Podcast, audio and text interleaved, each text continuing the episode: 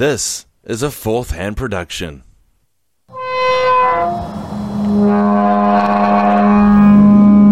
Story in the news today. You believe in ghosts and the paranormal? Now, are they are they UFOs or are they like some crazy experimental, you know, governmental? I don't uh, know, planes man. that they're building. And police in Española are catching more than just criminals. They're catching images of what they believe are ghosts. was this weird animal-like creature that was shot, wolf-like creature that just stood out in some odd ways.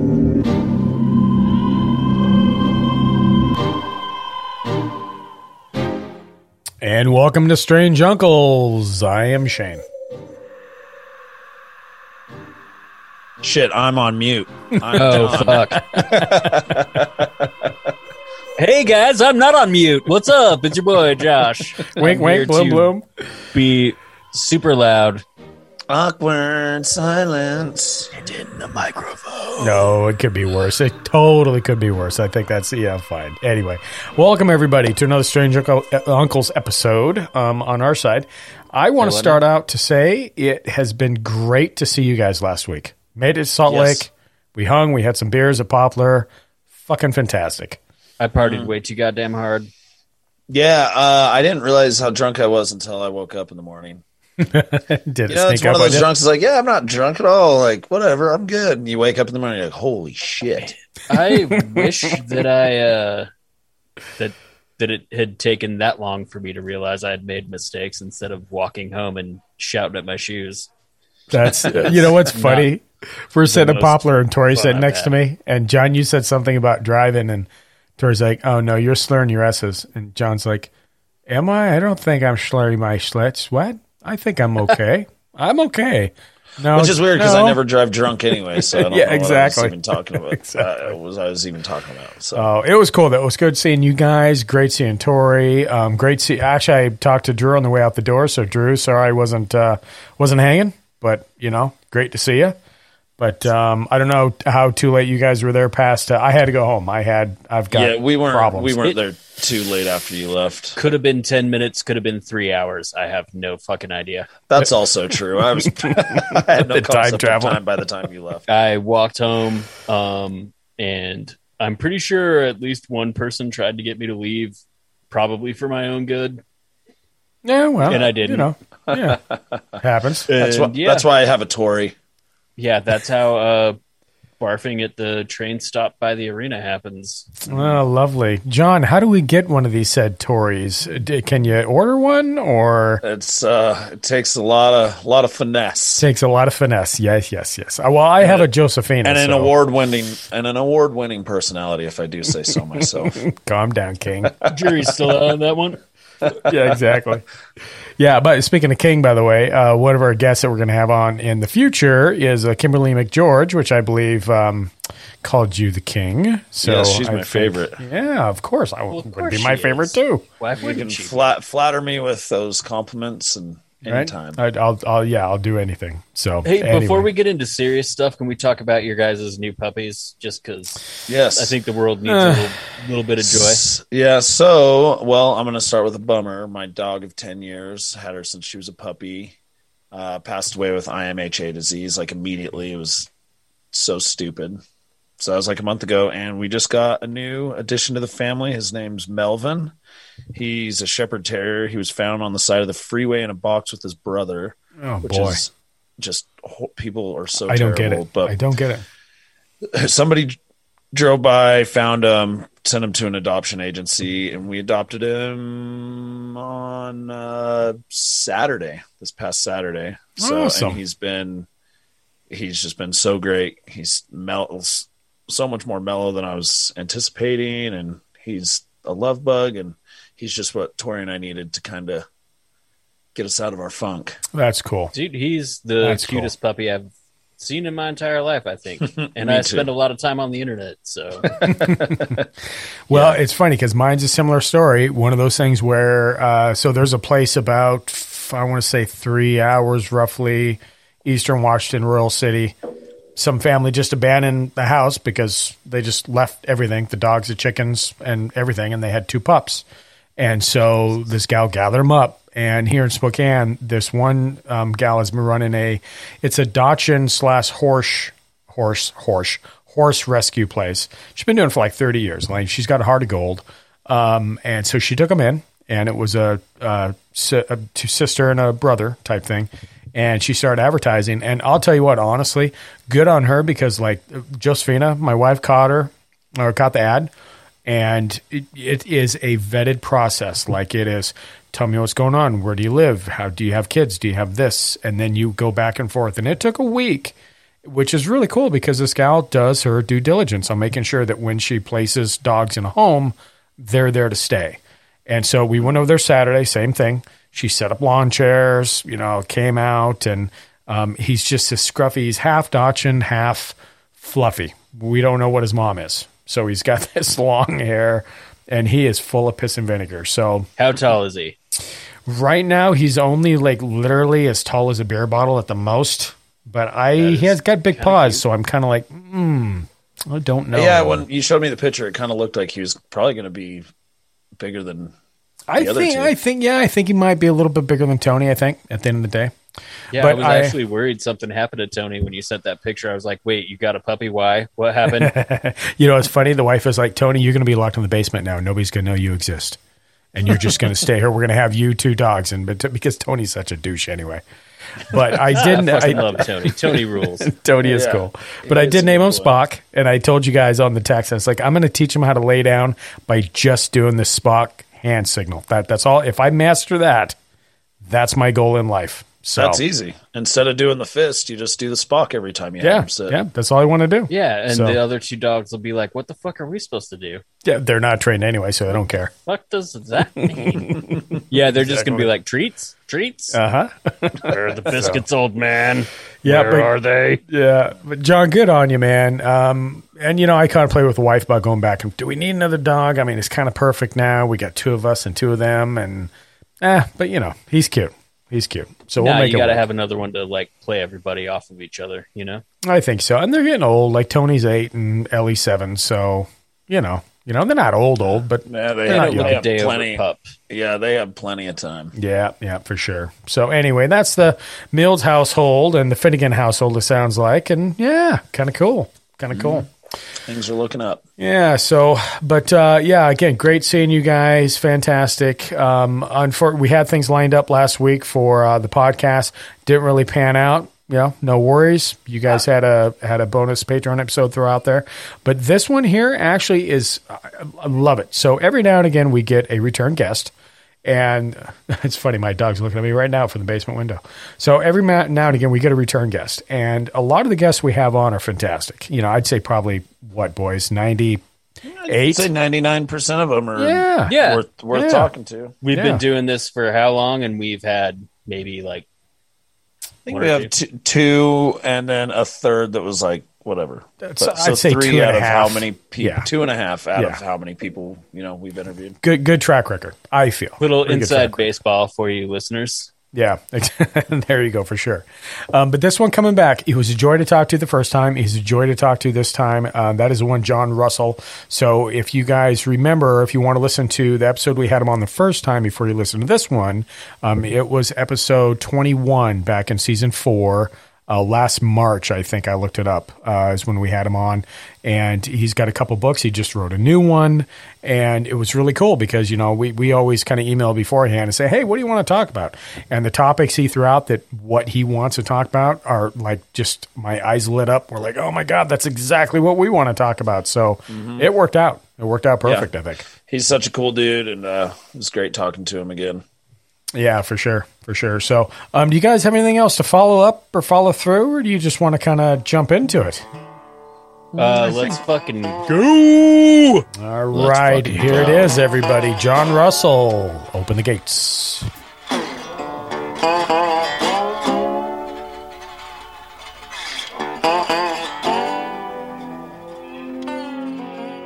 So, John Russell has been an internationally known professional psychic for almost half a century. Working with clients around the world. He also has been a featured guest on many popular radio shows and recently filmed a TV pilot for the History Channel in which he physically explored the assassination of President Abraham Lincoln. He's also been an avid motorcyclist for over 50 years. When he's not chasing ghosts around on the country on his motorcycle, John enjoys reading, painting, and making photographs, gardening, target shooting, and fancies himself a pretty fair chess player, which I find funny to have in a bio, but it's awesome. And John has actually been on our show before. It was great having him the first time. Fantastic having him the second time over. Mr. John Russell, welcome to Strange Uncles. Uh, guys, I appreciate so much the return visit. We had a blast last time. We're going to have a good time this time. And I really appreciate you guys having me back. We got a lot, lot of fun stuff to talk about. Yeah, Yeah, I'm absolutely, absolutely. And so, you know, we're not going to go back, you know, dancing down the memory banks of, of what we talked before. Let's just say, you know, we Right. covered your book, we covered some of your experiences and some of the basics. Um, but we always ask our our guests, hey, you know, what do you, what's what's in your wheelhouse? What do you want to talk about this time? And as luck may have it, you hit on a couple things that that we have discussed. That now having another person in the roundhouse is just talk about it to see thoughts and and where we where we land with it is fantastic. So if you want to, um, I think we want to start uh, talking about the disclosure and start from there. Let's do that. Let's do that. I'll bring up some points here that I, um, uh, when I went through the uh, disclosure, I looked at it and I'll bring up some things that I think are, you know, for one thing, excuse me, people were kind of disappointed when it came out, and I wasn't. And the reason why is we knew it was going to be non classified material. We knew we weren't going to get the juicy stuff, right? And uh, we knew that they weren't going to give us a 50 page report. so, uh, what we had to do is go through this with a fine tooth comb. And when you do, there are some boom, go the dynamite moments in this report. Absolutely. Thank you. Um, Yeah. Yes. And for me, the thing that really, really, really stands out is that they acknowledge that the UFOs are physical objects. If we look at page three of the report, and then we go to quote unquote, it says most of the UAP reported, most of the UAP reported probably do represent physical objects, given that a majority of UAP were registered across multiple sensors to include radar, infrared, electro optical, weapon seekers, and visual observation. Okay. So that's a that's one of the boom goes the dynamite moments there. The government is acknowledging, hey, these things are real. They are physical objects. We're picking them up on multiple sensors. And then the report goes on to say that given uh, the uh, uh, allowance for occasional malfunctions, that most of the time all of these sensors are functioning correctly. So, um, so they've said that we've established they're physical objects. Now, for me, that takes everything out of the realm of UFOs only exist because we think them into existence. BS. I've never, I've never Yep. believed that. Nope.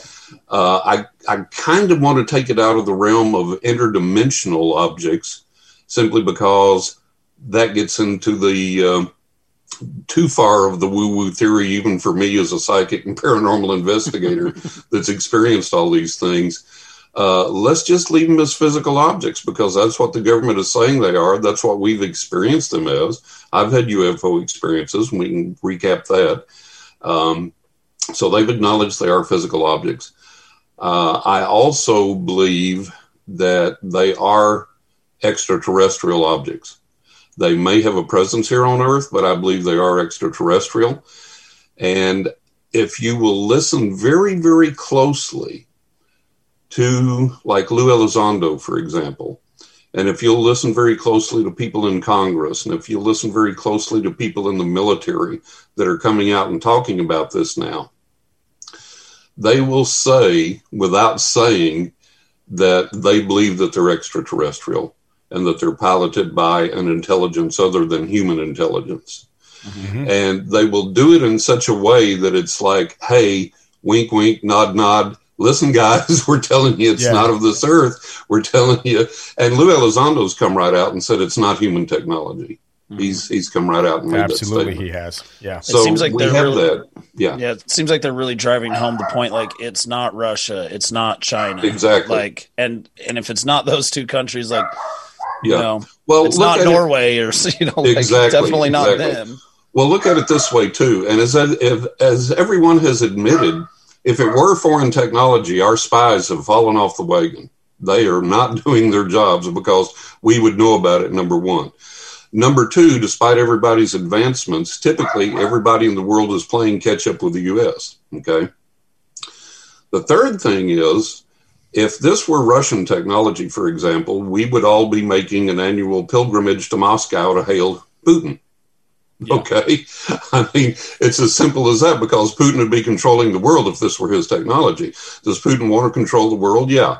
Because I have a friend that's Ukrainian national, and uh, a buddy of mine I grew up with in Texas made the statement that if Putin were starving to death and he had $5 left to his name, and that's all he had in the entire world, and he was starving, that rather than eat, buy something to eat, he would give that five dollars towards the destruction of the United States. and so I I told that to my Ukrainian buddy. You know, and Ukraine always has these conflicts with Russia. Russia's abusing Ukraine and all these things. So I I uh, made that statement to my Ukrainian buddy, and I said, "What do you think about that?" And he said, "I think your friend is absolutely correct." So you know, if if the Chinese had this, if Russia had this, I think we would already have seen the uh, the ramifications of that. So uh, that's that's one thing that we have to consider. Another thing we have to look at with this thing is it's a preliminary assessment. So, in other words, introductory or preparatory, it's a prelude to something else. So, in other words, there's going to be much more to come. Yep. Yep. Um, the um, one of the things that I found interesting on page two in the purpose and scope of the report, quote unquote, is to submit an intelligence assessment of the threat posed by an unidentified aerial phenomena (UAP) and the progress the Department of Defense Unidentified Aerial Phenomena Task Force (UAPTF) has made in understanding this threat. So now the government is saying, "Hey, this thing is a threat. These things are threats." And further on in the report, you see that uh, on page six, the UAPTF has 11 reports of documented instances in which pilots reported near misses with the UAP. Okay. Yeah. so we I- have some really interesting things there, and that the government is saying that, hey, we believe these things are a threat.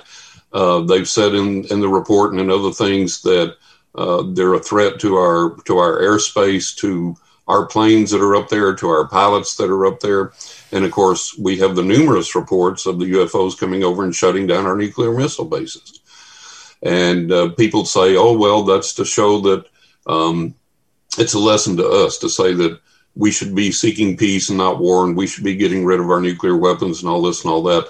That doesn't jive if you think about it, because uh, to me that's a demonstration of power rather than something that encourages to seek peace. In other words, they're coming over and saying, "Hey, this is the biggest and the best you got. Watch this. Yeah. Blink, can- yeah. it's gone. It's offline. look, look what we can do. Yeah. Look what and we can do." there are reports of them actually activating like Yeah. Yes, there are two too. instances, one in the Ukraine, one here in the U.S. that I'm aware of, and there may be more, where the soldiers in the launch commands, in the in the silos, in the missile bases, um, said that when the UFOs came over and every all the missiles went offline, that when the UFOs left, the missiles started coming back online one by one, and two of them were in full launch mode when when they regained power, and they had to manually go in and take them out of launch mode to keep them from launching. Now, that doesn't sound like a, a communication to me that's, hey guys, get rid of your nuclear weapons. It sounds to me like, look what we can do. And oh, whoops, we left two in launch mode. Oh, well, you deal with it. So, um, It kind of reminds me of uh, the monsters on Mar- Ma- Mel- Mayberry Street, that old Twilight Zone where the aliens are just up there, and it's like, look, we just mess with a couple of their electronics, and they just all lose their minds. Like, Right, mess with right. the lawnmower, and and kinda then reminds you me of look something at like that. um, you look at the uh, fighter pilots saying that they're going towards these UFOs, and all of a sudden their weapons uh, systems in the fighters are are disarmed, uh-huh. are rendered useless. Yeah. And uh, they're calling that now an act of war. Our government's saying, hey, that's an act of war. The pilots are saying that's an act of war. You've taken away my ability to defend myself. Mm-hmm. Yeah. So uh, you know, there's there's a lot of things there to look at. There's a few other good points I think that that um, are worth addressing as well. Um, let me find these here. Uh, One of the things I thought that was interesting is uh, on page two, we note that all of the alphabet agencies were involved in providing input for the report. All the alphabet agencies, FBI, CIA, NSA, including a bunch I've never heard of.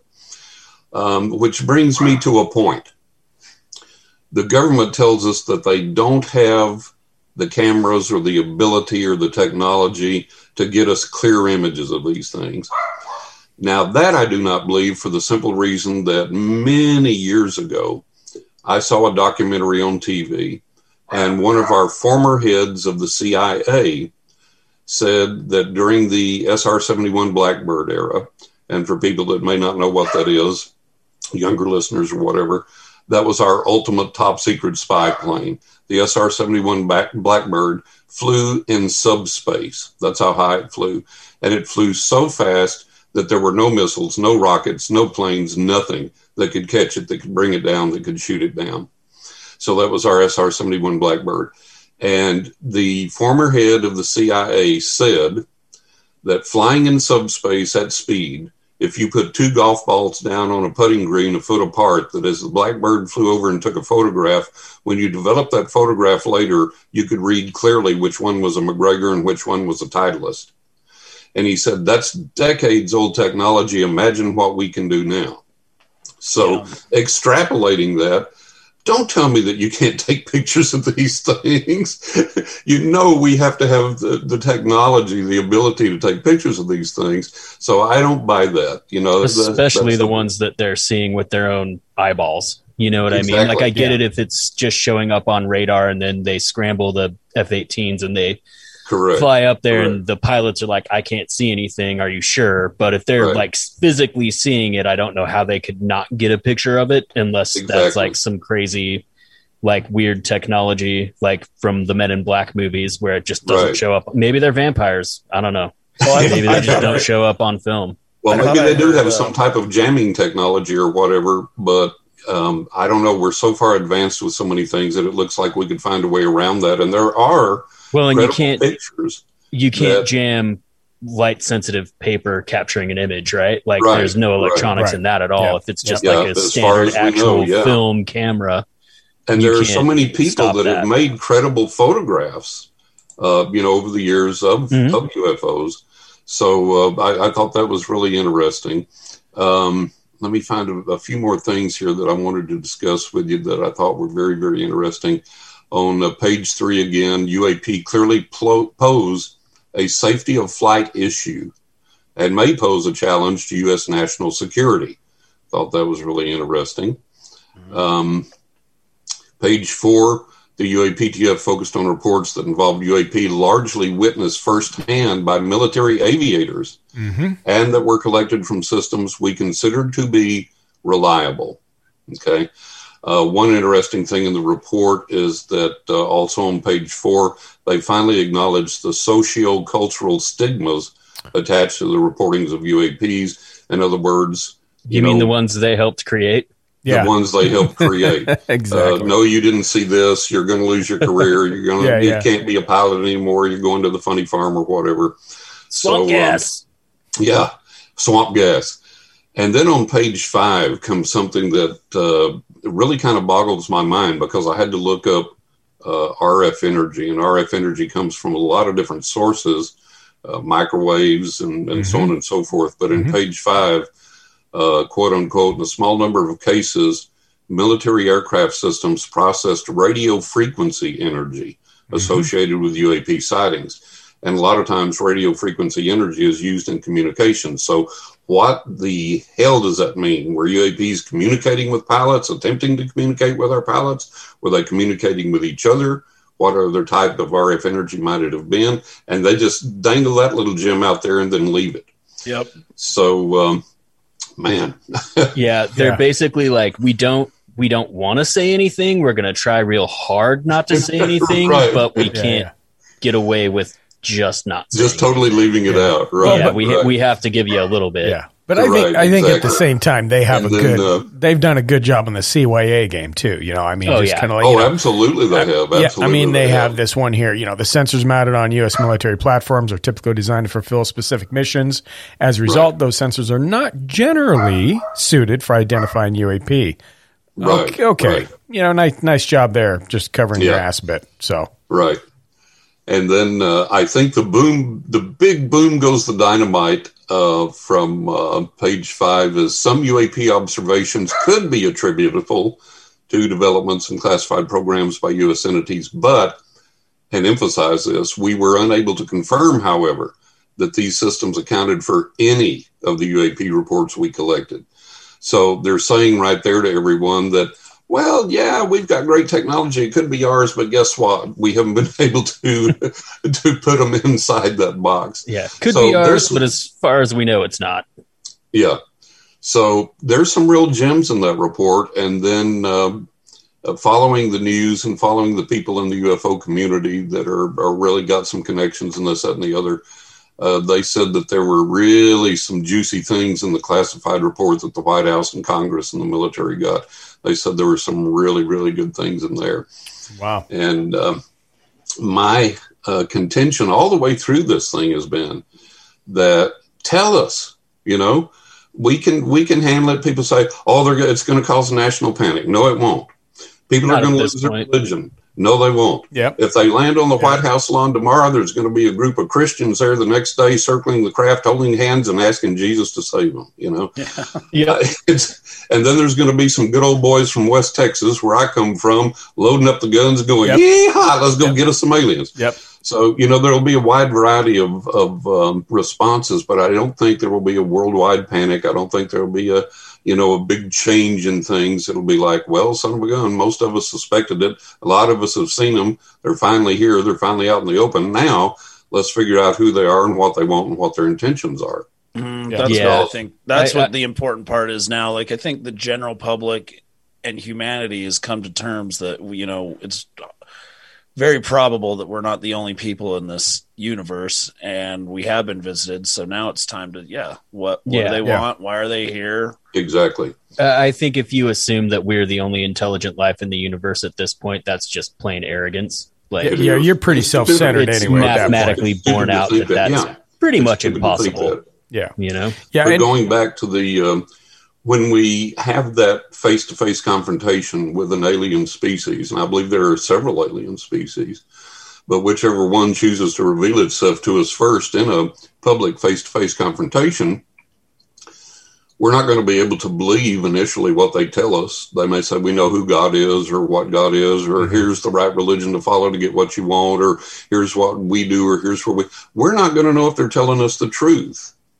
Yeah, uh, just a- like if, if you meet someone in the flesh, you're not going to automatically assume that everything that they're telling you is correct. You're going to make them prove themselves. If they have claims about, like, uh, I can't tell you the number of people I ran into that had top secret clearances and a big history in the military, and they never even served. And they Mhm. spout these Yeah. things and lie and carry on.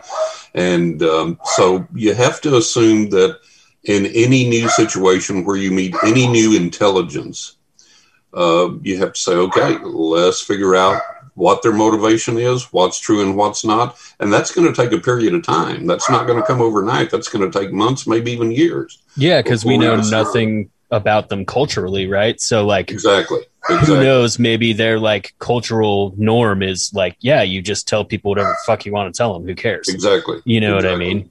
Um, And we also have to understand from um, from extrapolation here and from observation. I was watching a um, a podcast the other day that Rob Shelsky was on. He's a MUFON field investigator, and Rob was saying in this podcast, he said, "Where is the story where I'm lost in the woods at night?" And a UFO comes over, shines a beam of light down, leads me safely out of the woods to safety. Where's that story? We don't have that. We have UFOs tied to forced abductions, to torture, to medical experiments, to cattle mutilations. Uh, but we, and now harassing our military, turning our weapon systems on and off. So at the very least, there seems to be a huge indifference from whatever species these are. at the very, very least. And at the worst, this could be an open, like, yeah, in your face kind of thing. And it may be getting to the point that when disclosure actually has to occur because our government can't hide it any longer. And, and maybe the aliens are like, yeah, we, we've been flaunting this stuff uh, without repercussions. So let us just go ahead and do what we want to do here.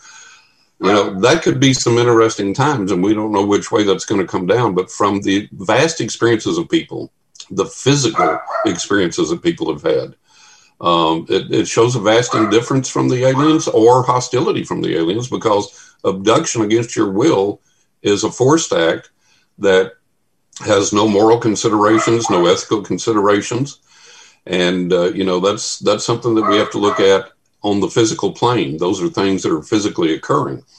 Um, the people that love the Space Brothers and know the Space Brothers and are visited by the aliens, I haven't found anybody reliable that I can hang my hat on that that's occurring in the physical realm. All of these people are like, well, I got in deep meditation and Zobar from the planet Sirius came to me and told me blah, blah, blah. And it's like, please, you know, I can't hang my hat on that. As an author, I can sit down and come up with an incredible world in 15 minutes time. And that's completely out of my imagination, has no basis in reality. There's nothing there that does us any good. So, uh, you know, we have to look at, and especially these claims from people, these metaphysical claims of these, I meditated and met these aliens and they revealed to me the secrets of the universe. Well, they either did a poor job of it or you're doing a poor job of conveying it because we're still suffering on this planet. We've got the little kids in St. Jude dying of cancer. We've got worldwide poverty. We've got worldwide health issues, all this. If there's all this great, wonderful knowledge, where is it? Where's the application of it? So I get really put out with that because there's so many physical things uh, that we can evidence as far as uh, ETs, UFOs, and everything go that it muddies the water when you get way out there in left field with all this crazy stuff and I saw something today. Uh, there was a post on social media that I follow, and this person said, and they drew these these pictures of um, aliens as kind of looking like uh, pastel dressed Indian gods and goddesses, and they had the male and the female alien, and they had all these auras around them, and they said this is what they look like, and this is where they come from, and this is who they are, and of course the problem with all of these uh, assumptions of alien life is that there's an identifiable male and a female based on our body forms and shapes and types. Yep. And the female aliens always look pretty hot and they always have breasts, you know. Of course. Uh, we look at everything through the, the human eye and we're so hidebound that we can't understand and can't accept that if there are alien life forms, they may not look anything like us, even Most if likely they would. possess tremendous intelligence, you know? yeah. Yeah. And we always make the stupid assumption that, well, this planet can't hold life, that planet can't hold life, this planet can't hold life. It can't hold our life, but maybe it holds life of an alien species that thrives in 500 degree Mhm. Fahrenheit temperature and breathes nitrogen. You know, yeah. we look at everything through the assumption that us, us, us, us, us. And obviously, what out there, what's out there, is not going to be us. You know, Yeah, like when I was a kid, I had a bunch of science books that I think were from like National Geographic or something. But one of them was about what uh, life on other planets just in the solar system would look like based on what we knew about like Earth biology and astrobiology at the time. right? And Ca- carbon not- life forms. Yeah, yeah, not a single thing looked like anything like when they looked at the planetary conditions and how evolution would work in that situation, not a single thing they came up with looked anything close to human, let alone anything that would be on Earth, Right. you know? And and we also have to understand with that, Josh, which is a great point. What we have to understand with that is intelligence doesn't have to reside in an earthly human physical body. Nope. This this little dog of mine you hear yapping in the background, which I'm sorry for, but this little dog of mine is not a human species. Runs around on four legs, likes likes to sniff other dogs' butts. But if I tell him he came in the other day, he likes ice. So I was getting an ice for my drink, and Uh, I, he likes for me to slide the ice across the floor, and he chases it, and then he grabs it, and then he eats it. So I was sliding the ice for him, and he missed it. He didn't know where it went. And I was in the kitchen and went into the hallway, and one of his tennis balls was in the hallway. And I didn't point, I didn't gesture, I didn't do anything. He came in the kitchen looking for it, and I said, Bugsy, your ice is over there in the hallway by your tennis ball. And he snapped his head around, turned around, saw the tennis ball, went over there, found the ice, went off and ate it. Now Yeah. that's intelligence. That's understanding. Yeah, yeah. I can't understand his barks most of the time, but he understands my English. And he knew enough to get over there and get his eyes. He understood enough of that from me. So that's intelligence. But it doesn't look Yeah. anything like me. And we have to get that understanding. Well, and, and the- I, I think it really, again, it goes back, and we talked about it, it goes back to us just being self-centered and egotistical. You know, we're the Yeah. the king of the pile. You know, so why wouldn't it be the same thing? You know, and we really need to erase that and pay attention. We do. I, I don't think uh, that's the another case. funny thing that I have to tell you. Then, as an aside to all this, but it's it's really hilarious. Uh, think about something when you see the, um and this relates to the the alien picture drawing too.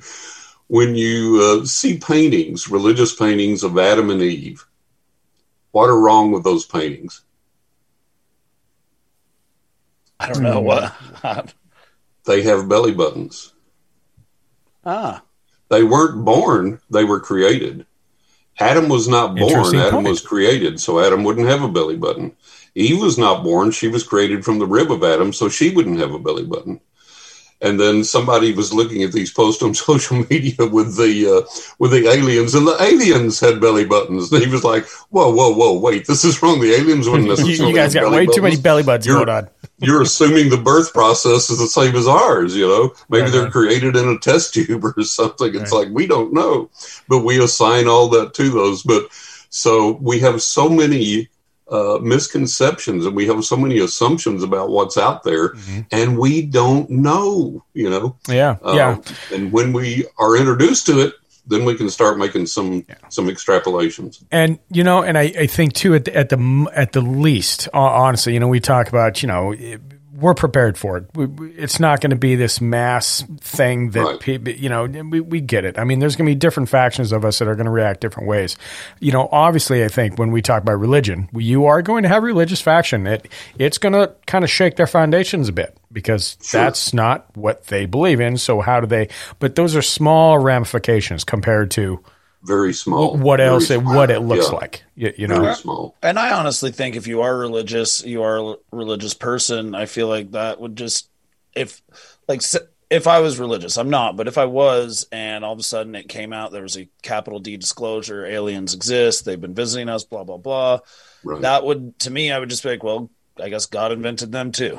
You There know, you go. like that would just There you go. that would just solidify my you would hope believe. You, you- like Mhm. I would just be like, well, God made us, God made them. He's There all you go. powerful. There you go. You know, whatever. Yeah. So Yeah. I honestly Absolutely. don't see admit like you know aliens come out disclosure. I don't see that really shocking anybody that has a really strong basis in their religion. Yeah. Yeah. like maybe maybe in the 40s 50s and 60s you know when that rand corporation uh, Mhm. Report came out right before the moon landing where they were like oh yeah if you guys see aliens up there don't tell anybody because it'll freak everyone out Right. I, I think things have changed quite a bit since then you know i think like oh, now absolutely. nowadays Absolutely. like i think what is it like 70% of the us population believes in ufos and extraterrestrial life i mm-hmm. think probably 95% of the 30% that says they don't are Thinking- lying 'cause thinking they about it? think that Yeah. it yeah, makes Yeah. them look wild and crazy and stupid I agree. I You know? agree. like I, I mean it's kind of i think it's more like uh the people that claim they don't uh fucking masturbate you know what i mean Right.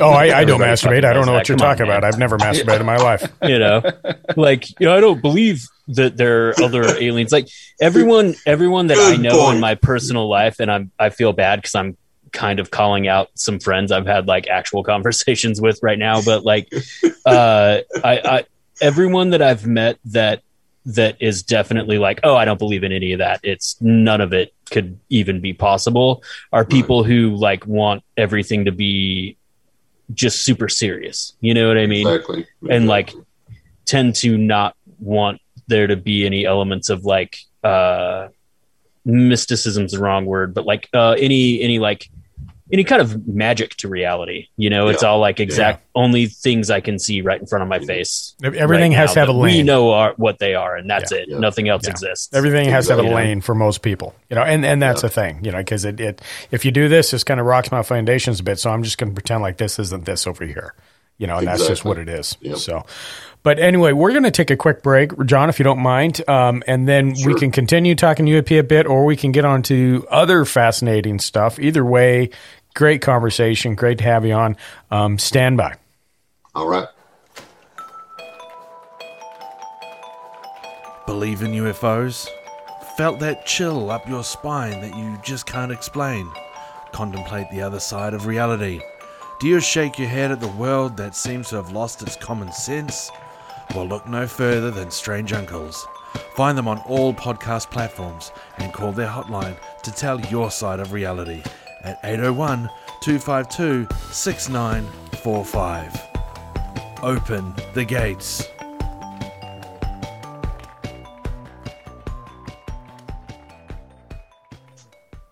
All right, and we're back again with John Russell. Um, talking about UAPs, I didn't know if we had any wrap ups on that, or again, we and I don't know if you know, we actually did a, a news episode where we focused just mainly on this disclosure, and we went through some of these same points that you're you're going through, and and I think it's amazing because you know us three can batter back and forth about what we think because you know we're friends, we know each other, we we're all into this weird shit together, but hearing it from the outside stance and hearing the same thing is it, it's nice Kind of validates it. Yep. Yeah, I really share your same sentiments. Um, I thought the report was a huge stepping stone. I did Uh, too, yeah. You know, like especially like you got to kind of read between the lines, and sometimes you don't need to read between the lines. You just got to kind of look at ex- what you Yeah. know what they're Yeah. saying. You know, there there are some of those big like holy shit, like Yeah, these are physical objects, and they're here. Yeah. Yeah. yeah. But well, and you know, and also let, let's just be honest with you with media and, and so saturated everything is. Everybody feels they have an opinion anyway. So I knew that was going to happen. I knew this thing was going to be dropped, and I knew that everybody was going to poo poo it and try to tear it apart because Right. you know, well, shit, it doesn't say like you said. It's supposed to be, you know, as far as I, it was written by an alien that had eighteen hands and da da da. You know, no, shut up, guys. You know, honestly, it was case. more. It was more than I thought it was going to be. I didn't have any I hope agree. for this. Yeah, I I didn't have any For sure. hope for this at all. I thought it was going to be some weird Condon. I was I was kind of shocked that the uh, that the boom go the dynamite moments in it. I was like, wow, there's some real gems here, man. This There is really are. It was is, short. uh, yeah, it was short, but I mean, like you said, it's a p- preliminary assessment, and Yep. th- I think Yeah. the uh, classified one was like seventy-six pages, something like that. yeah. If I remember hearing that, It's either seventy or ninety, something like Yeah. that. So- somewhere, yeah, somewhere in that ballpark. yeah, yeah, again, And- folks, and it's nine pages. are sub- yeah, Yeah. go ahead. Yeah, again, it's nine pages, folks. I mean, nine pages. It takes you literally The seven minutes. Yeah, yeah, yeah, and yeah. It's really, worth it's six pages. Yeah, Yeah, because there's like the introduction and the Mm-hmm. wrap up and whatever. the- yeah, the sources appendix quoted and were. the and the cover letter and Yeah. and honestly like even the classified one only being like 90 pages like honestly i was like kind of expecting it to be like the warren commission or like the 9-11 report or something you know like just Right. massive yeah, Right. know? yeah. but Four or even the five thousand classified pages or something. yeah even the classified version is less than 100 pages it's like right. Yeah, yeah. Right. all right clearly either we don't know anything or what we know is very very small or Well, there's going to need to be another round of this you know Yeah, Josh, exactly. Mm-hmm. I think what they're doing, well, they said it's a preliminary report and there's more reports coming. And I think what they're doing, even with the classified version, is they're spoon feeding that uh, to the people in power in small but effective doses uh, to prepare them for the real Sure. stuff to come. I saw um, an interview with Lou Elizondo the other day, and um, this guy asked Lou Elizondo, he said, um, if the American public were made to be aware of exactly what you know that's classified and what you know of that's classified in your experience and, and so on and so forth and the people that you've talked to and what they know that's classified. If that were to become public knowledge tomorrow how would people react? And lou sat there real quiet and real still for a moment and he said uh, for a day, for about a day, the American public would be very, very somber. Fair and statement. He said, and and then after that, he said there would be a variety of reactions. He said, I think some people would leave their religions, some people would turn to religions. There would be a lot of uh, a lot of reactions, but he said for about a day, I think most of the American public would be very somber. So that was kind of telling, and uh, Yeah. you know that kind of goes back to the uh, uh, the theories that I've had about you know look there's either extreme indifference or uh, a little bit of teasing hostility uh, coming from these intelligences and uh, so I, I think what we do at this stage of the game we know they're real and we prepare ourselves for whatever comes and that's it Yeah, Well, and like, oh, go ahead, John. No, you go ahead. I was just going to say to like piggyback off of that sentiment, like at best, they're probably uh, people that think of us as like a science project and or a uh, a like kid brothers you know what i mean like you were talking about how uh, it's it's not exactly a peaceful act to come in here and say oh hey this is the biggest baddest weapon you've got i can turn it on and off and you Right. can't do anything about it Right. you know on the one hand yes that might be a demonstration of power in the way of like in the theory of shock and awe of like oh hey if we let you know that we're in charge then there's probably not going to be any monkey business and we can have a real productive conversation but it's also probably more of a show of force of like mm, we're in charge period Yeah. you know and what are you going to do you can't do anything Right. yeah, and like I i've watched a few documentaries. Um, I think there was like a Nova episode that uh, Michio Michio Kaku was on, um, where he was him and a few other like astrophysicists and astrobiologists were talking about uh, you know the probabilities of what extraterrestrial life is actually like, Mhm. and how he he like him and I think it might have been Brian Greene or another uh, one of those guys that that was basically saying if they've if they've figured out uh, space flight in a way that can get them from wherever they are to here, then they're way more advanced than we are. Period. Right, there, and then B, uh, they probably even if they're all vegans now, they were probably predators at some point in their uh, in their development because you would Right. need stereo vision, so you need your eyes in the front of your head like a predator, and Right. also uh, the amount of of energy that it takes to grow your brain to the size needed to have beinged space flight requires a very massive amount of protein. So there's like basically no way uh, cows are going to learn how to fly spaceships right and develop right. spaceships, right? Let's hope so most likely, if they're the dominant species on their planet, uh, whatever they are now, at some point in their evolutionary history, they were definitely hunters. You know, yeah and, uh, been, yeah like, we none of that is also- uh, a go ahead. bad thing. It's just kind of obvious. You know, Yeah.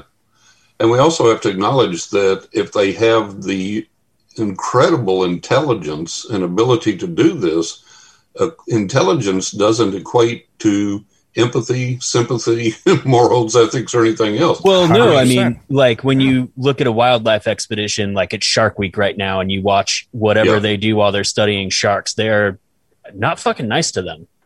They treat them like animals they're pulling out of the water to find out what they want to find out and dropping back in, and that is Right. exactly what you get with Alien abduction abduction. events, Abdu- right? yeah. Exactly. Yeah, 100%. Is like they get processed like it's someone doing a, a biological cataloging or experiment of some kind, right? Yeah. Like they want to know what's, you know, maybe they're Catch trying to and figure out if we're a reliable food source or labor source, or maybe Right. they're just like, what are these like little hairless apes doing Right. on this planet? Let's find Right. out more about them, you know. But like to your point, none of that engenders empathy. None of that, like at the very most, you you're like, oh, they don't feel it when we jab them with the thing to put the tracking implant in them, right? Like the way people talk about attaching Landing cattle. GPS Yeah. shit to the Yeah. dorsal fin on a shark. You know, Right. like oh, that's Right. where the most meat is, so you want to jam it in there so it won't come loose, and they don't really feel it. I mean, how the fuck do they know? yeah, how, yeah, exactly You know? right. Do you have a Exactly right. dorsal fin? yeah, yeah. yeah, Yeah. I No. feel it every time I get jabbed. I know that. Ain't that the 100%. truth? Well, Man, it's the same tell thing. It's like one of my favorite statements in the movie Paul. I don't know if anybody's seen that. How much can we learn from butts? I mean, come on. You know, that, that's kind of kind of where we're going with this whole thing. But Surprisingly, anyway, a lot. yeah, evidently. Um, before, so what we want to do, we definitely want to get down on another topic, John, that you had mentioned. Um, but I, Skinwalker. the Yes, Skinwalker, want- yes, the Skinwalker. definitely want to get into that. I, I do. I don't want to waste time though, and I don't want to besmirch you an opportunity to talk about your new book though. Um, do you, would you like to just cover that briefly, A knock in the attic, and and promote that and and where Yeah, that we kind can of we can talk from? about that just real quickly before we go into Skinwalker. Uh, my second book, A Knock in the Attic, came out February of this year. Uh, it's available at all the major booksellers online. You can go to Amazon, Books a Million, Barnes and Noble, uh, Target, and Walmart carries it online. And there's a uh, link on my website uh, to a lot of mom and pop bookstores because I know a lot of people don't like the big the big box stores. So there's links to uh, mom and pop stores there. So you can go to uh, a knockintheattic.net and it tells you about the book.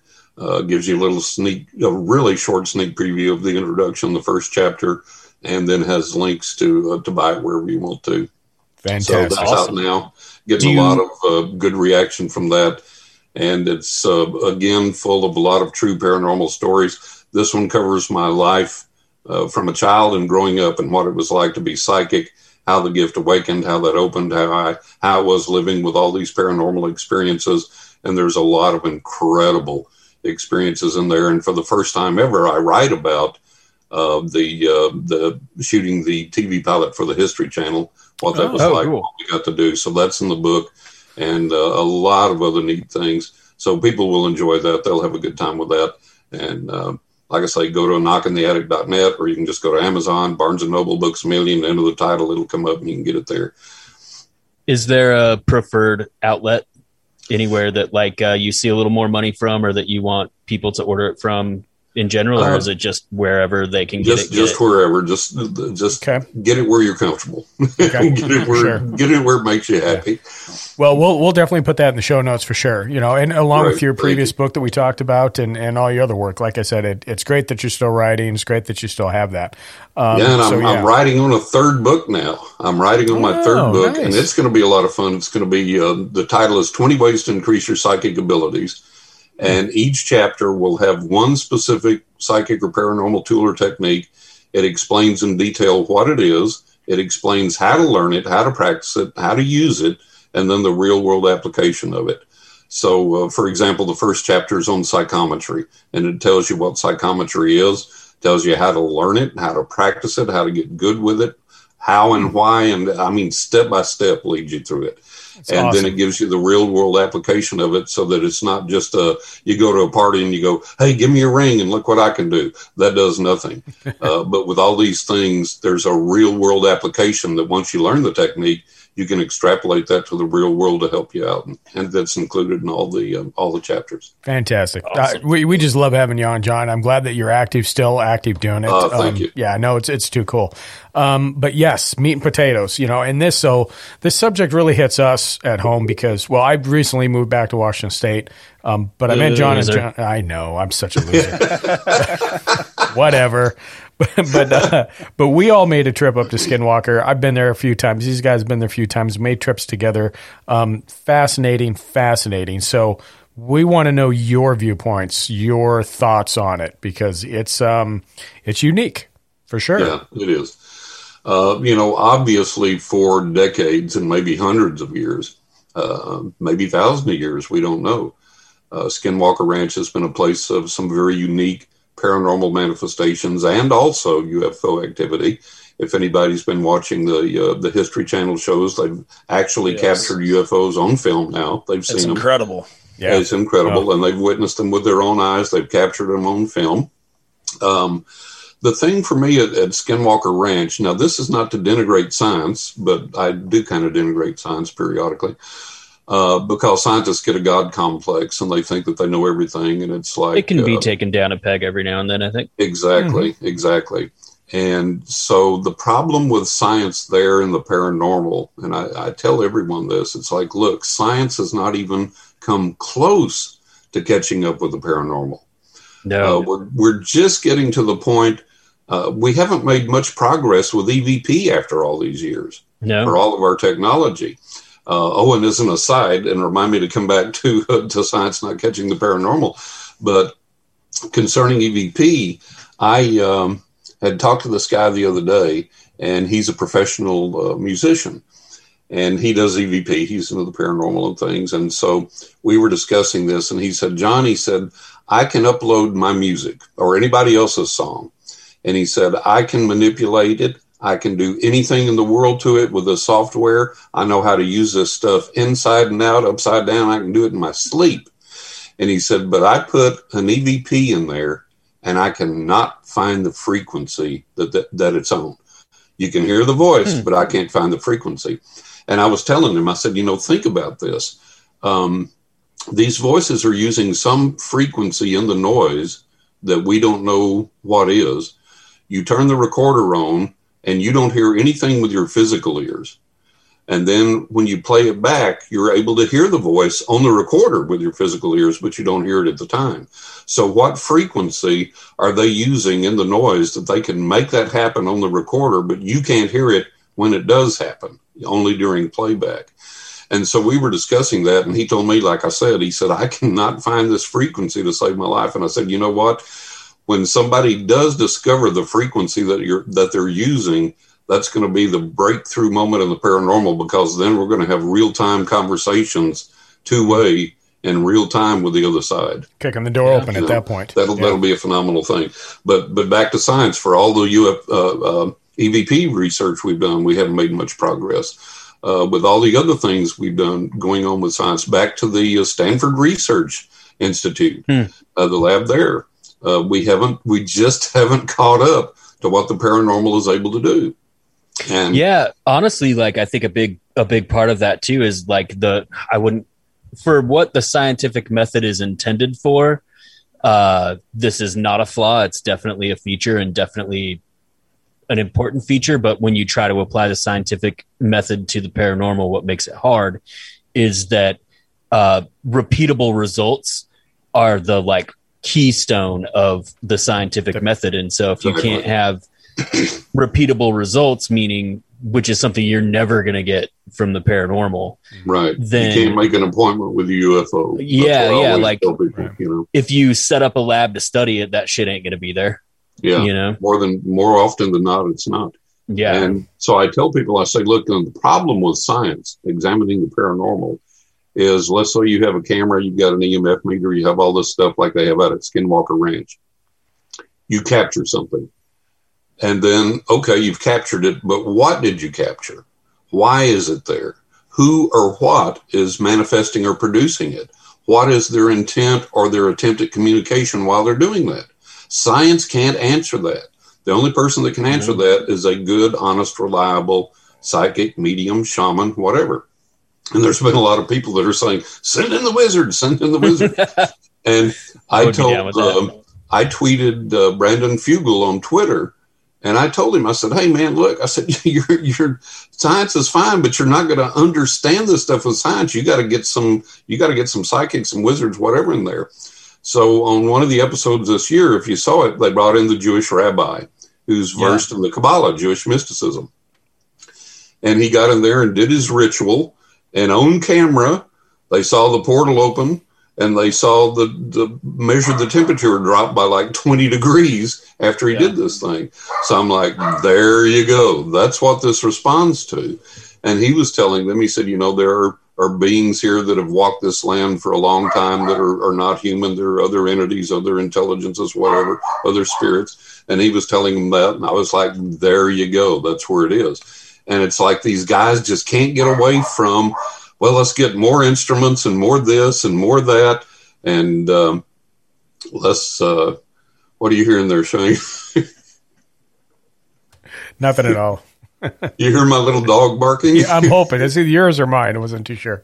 We just bought we just bought a puppy, so I'm paranoid. Yeah, Uh, yeah, yeah. on. yep. So, well, mine's going off right now. So, uh, and and I don't fuss at him too much. You know, in Texas, we like our dogs to be noisy because it lets you know if somebody's around or something's going on. So Absolutely. I, I kind of let him have free reign there.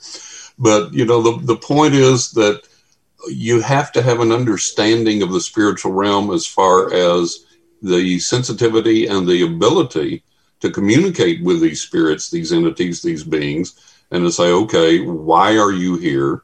What are you trying to manifest? What are you trying to tell us? Uh, is it neutral? Is it a threat? Is it something positive? What is it? What can we learn from it? How can we interact? Is there something you need?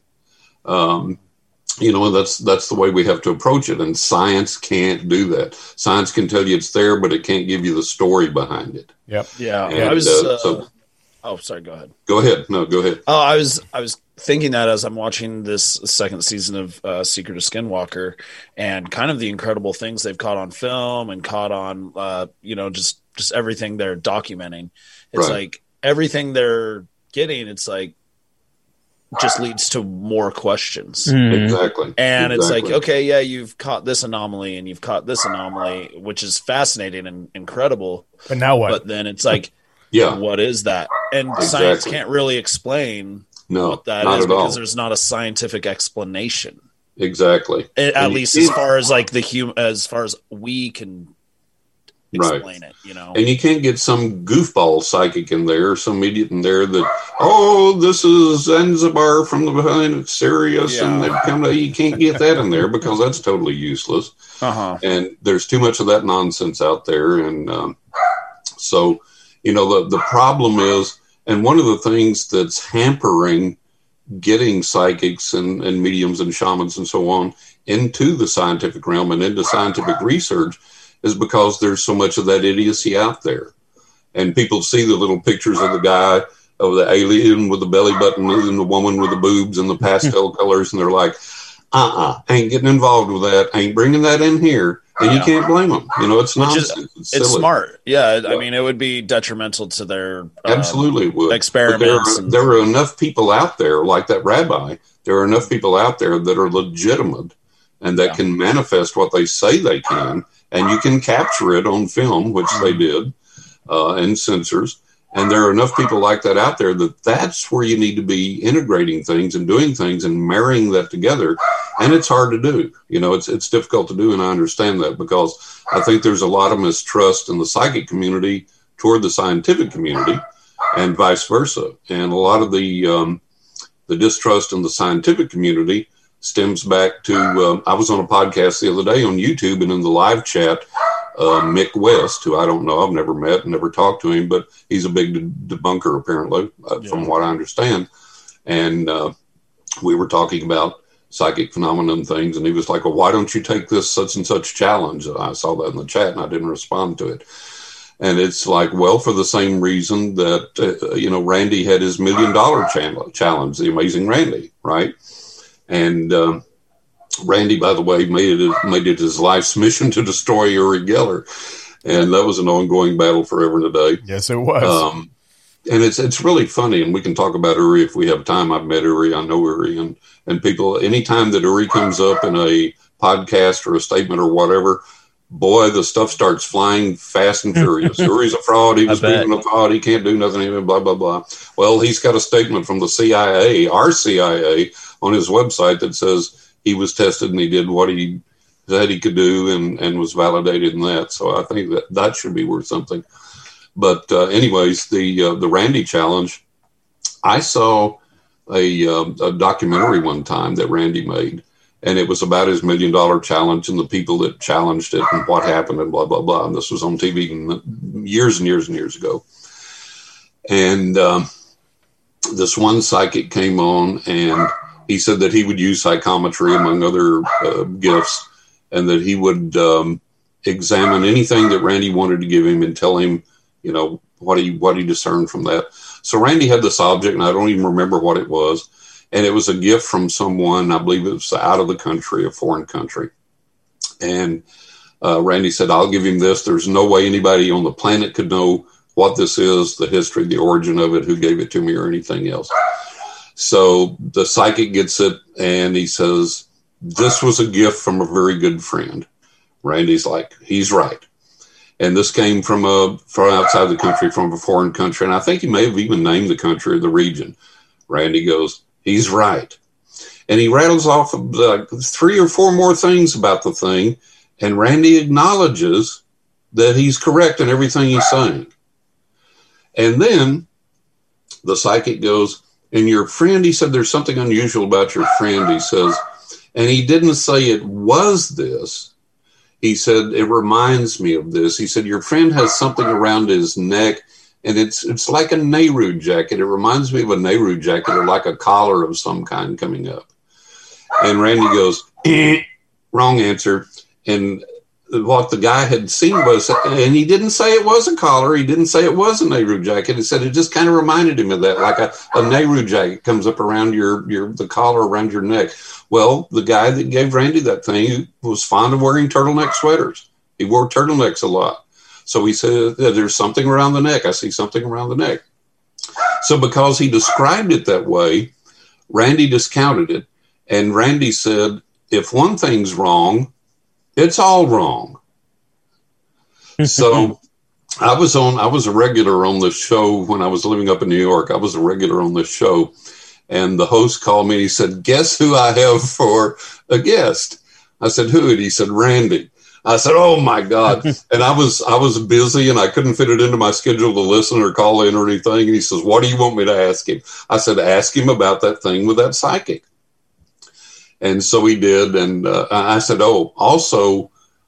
Ask Randi this because I said every person on the planet that I've ever asked this question of or made this statement to, if they are honest, big keyword there, if they are honest, will tell you yes, they've had at least one experience in their life they can't explain by rational means. So I said, ask him about the psychic and make that statement to him. So he got him on the air, and, and I didn't get to hear it. So he called me back to tell me how it went.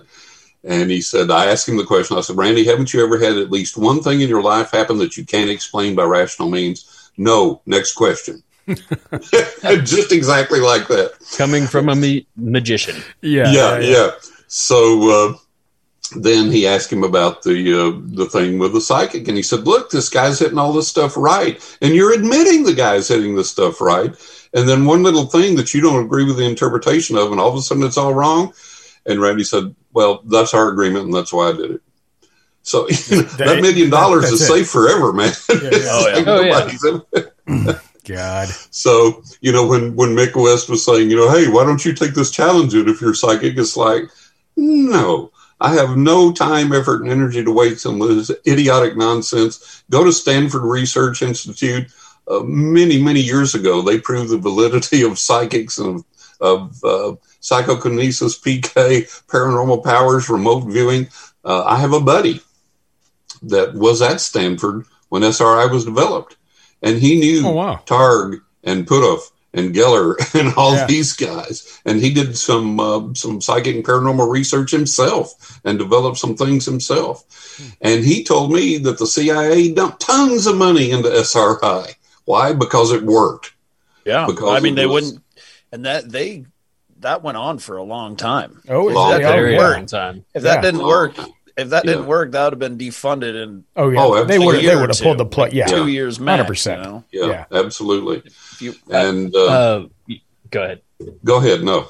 Oh, I was just gonna say, uh, I read recently the Trickster and the Paranormal, and there's uh, several chapters in that book dedicated to uh, like basically the establishment wanting to uh, debunk everything, hmm and the Great Randi features heavily in that. Um, Yeah. and also oh, man i am forgetting the acronym but we talked about them extensively on this show like in our first couple seasons uh, but they were a paranormal research research organization who ended up shifting more into like trying to debunk everything and all of those guys were members of it like randi uh, oh, CSICOP. CSICOP was part of it. Um, I'm also thinking of not SRI because that's Stanford Research Institute. Are you thinking but- the one from England? Yeah, but the American version of it. American. Okay. The uh, Theosophical Society.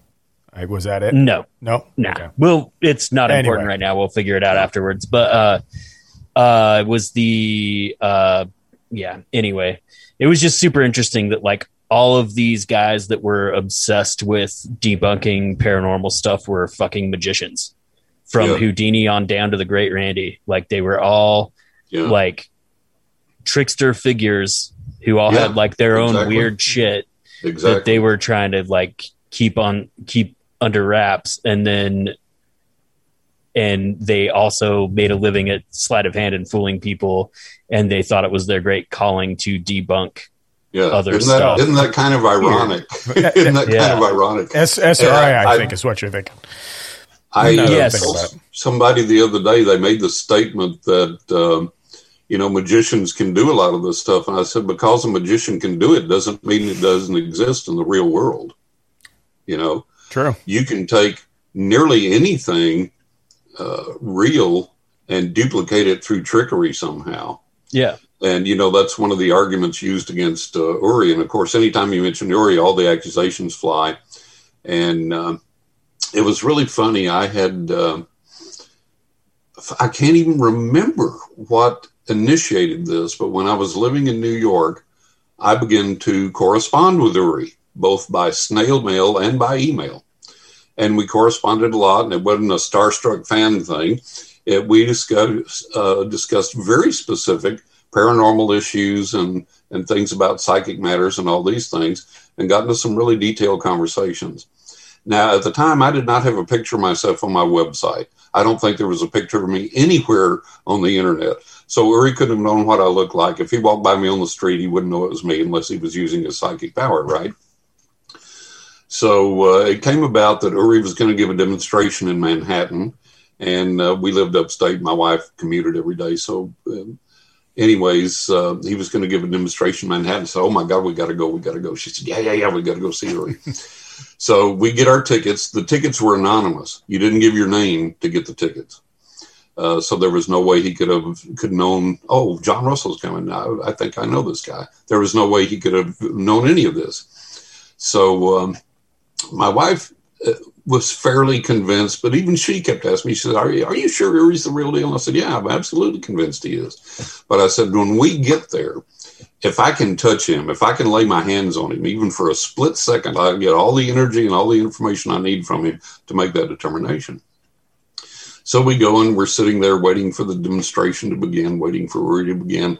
And I told my wife, I said, I got to go to the restroom. So I get up to go to the restroom. And as I'm walking to the restroom, guess who comes out of the restroom door? Uri. And he smiles at me and I smile at him and I reach over and pat him on the shoulder. Hey, how you doing? and I got that touch. And it was like, that's everything I need. The guy's 100% legit. So we went through the demonstration, and uh, of course, the magicians, with their interpretation of spoon bending, is that Uri will take the spoon and violently manipulate it, or whatever, this, that, and the other. And so um, Uri did a spoon bending demonstration. He dumped all the spoons out, whacked them all on the table. They were all solid. And then he had somebody from the audience come and pick out one. Pick out whichever one you want. That's one I'll bend. They picked one out, and he held it up by the very tip end of the spoon with the bowl over here, and he's holding it at the very tip end. And he begins to stroke it so lightly that even though he's holding it with these two fingers, the spoon doesn't even bend down as he's stroking it. That's how lightly he's touching it. And the spoon starts to bend. And as it does, he raises his finger above it and just strokes the air above it, and it continues to bend. So he did that. And uh, what was really funny was when he finished that demonstration, a bunch of people in the audience jumped up and went, Uri, Uri, look, look. And they had all brought silverware that they had bent and they had brought to show him, right? So we get through the demonstration, and I had bought one of his books and I wanted it autographed, and he was autographing books. So we go and we stand in line to get the book autographed, and we come up to him, and he, he smiles and nods at me. Oh, the guy I saw in the restroom, yeah. And so he opens my book up and he stops and he looks back up at me and he just stares at me for a little bit and he goes, We know each other. and I laughed and I said, Yeah. And he said, No, he said, We we he said, We haven't met in person. This is the first time we met in person, but we know each other. He said, We've emailed, not only uh, email, but also snail mail back and forth. And we've talked about very specific issues in depth repeatedly. We've emailed a lot, we've talked a lot, and we've sent letters a lot. And I said, Yes, we have. And so, absolutely, he was a real deal. He knew, and like I said, there was no way he could know me from Adam. I'll be damned. So um, he is the real deal. RCIA has a, a statement that he is the real deal that he uses on his website. And I don't know what the deal is. I don't know if it's anti Semitism because he's Jewish, you know.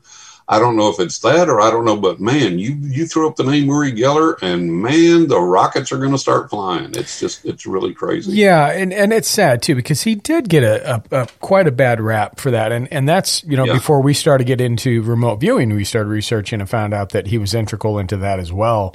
And you get a little bit more into what you know Uri has done and and past that because I you know the spoon bending is as as far as I've ever went with you know the knowledge from him, but um, fascinating character. I mean, fascinating human being, and and uh, it's a shame. You know, it's a shame how yeah, kind of and he, um, I, uh, we uh, stayed in contact for a while, and then I moved and lost email addresses and lost contact with him. And then when I wrote my uh, my books, you know, everybody says get a celebrity endorsement. I said I don't know any celebrities, and it's like, oh wait, I do, Uri.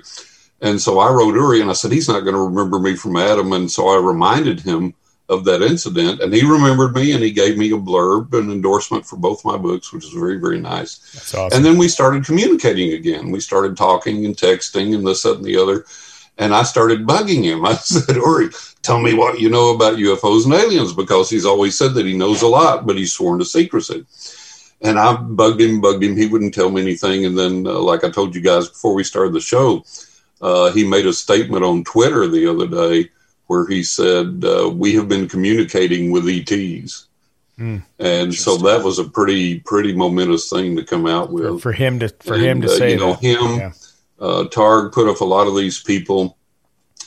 They have got to have such immense knowledge of what's going on, and uh, you know, a lot of people believe in their their non-disclosure agreements.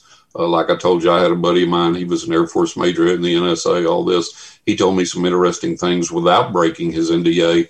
But uh, a lot of these people will take that to their graves. And what we need is somebody just to go, you know, screw it.